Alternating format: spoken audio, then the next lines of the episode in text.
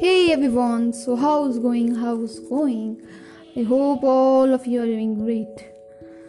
आज हम बात करेंगे कि क्रिटिसिज्म को कैसे पॉजिटिव वेज में लेना है, कैसे इसको नलीफाई करना है और कैसे बिना हर्ट हुए हम अपने काम को जारी रख सकते हैं. See, first of all my introduction, my name is Nidhi and you are listening to my podcast. So यहाँ पर यह समझने की ज़रूरत है कि अगर हमारा सेल्फ इस्टीम बहुत ज़्यादा वीक है तो हम क्रिटिसिज्म को आसानी से नहीं ले सकते.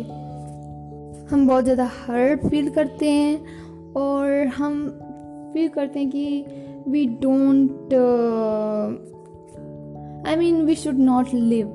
यहाँ तक हम लोग सोच लेते हैं क्योंकि क्रिटिसिज्म बराबर ऐसा फील होता है कि हमने बहुत बड़ी गलती कर दी है जिसकी वजह से हमें बहुत बड़ी सज़ा मिलेगी और उसी वजह से हम बहुत कभी कभार डर जाते हैं. कुछ लोग नहीं भी डरते हैं, सबकी अलग अलग पर्सनालिटी होती है.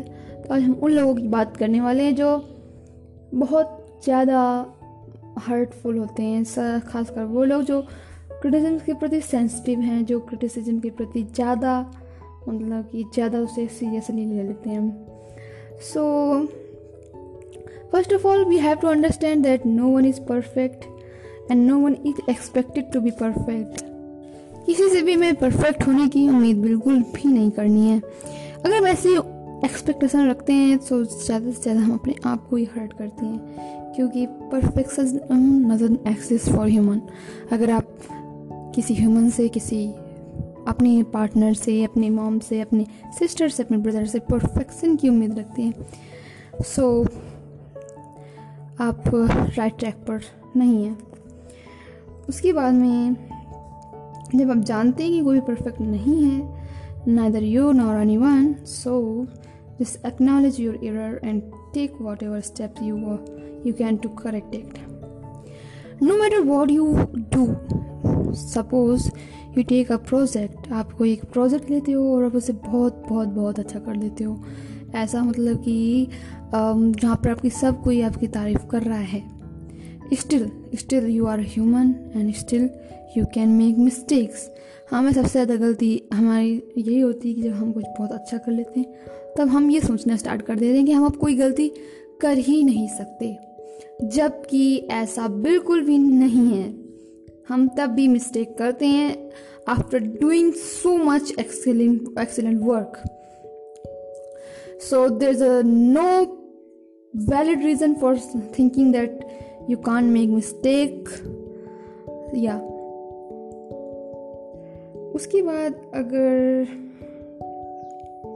कुछ लोग होता है जो क्रिटिसिज्म से इसलिए डरते हैं क्योंकि वे सोचते हैं, क्योंकि वो ऐसा महसूस करते हैं कि वर्दवाइल होने के लिए और खुश रहने के लिए हमें दूसरों का लव और अप्रूवल चाहिए. बट साइंटिफिकली और कई फिलोसफिकल जो टीचर रहे हैं उन्होंने ये प्रूव किया है कि आप तब भी खुश रह सकते हैं जब आपको lots of people rejecting you. Not everyone, because this is not possible. ऐसा संभव ही नहीं है.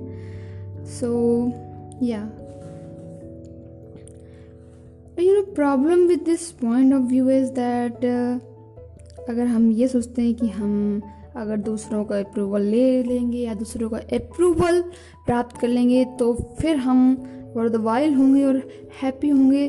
तो इसे 2 या 3 नुकसान तो मैं खुद बता सकती हूँ कि जैसे कि आपको अपनी सारी एनर्जी जो है वो लगानी पड़ेगी इस बात के लिए कि लोग आपसे खुश रहें, आपकी तारीफ़ करें और आप के और उनका टेंशन हो. ठीक है, इससे क्या होगा कि आपके पास ज़्यादा एनर्जी नहीं होगी आपकी क्रिएटिविटी के लिए और प्रोडक्टिव लिविंग के लिए. दूसरा नुकसान ये है कि आप बहुत सारे लोग जो कॉन्फिडेंट हैं, जो कोई नहीं फील करते कि दूसरों का अप्रूवल ज़रूरी है, वे आपको बहुत ही less interesting and less desirable पाएंगे और they won't like to spend time with you. And हाँ, आपके जो सेल्फ एश्योर्ड फ्रेंड्स हैं उनको छोड़कर maybe they won't like to spend time with you. So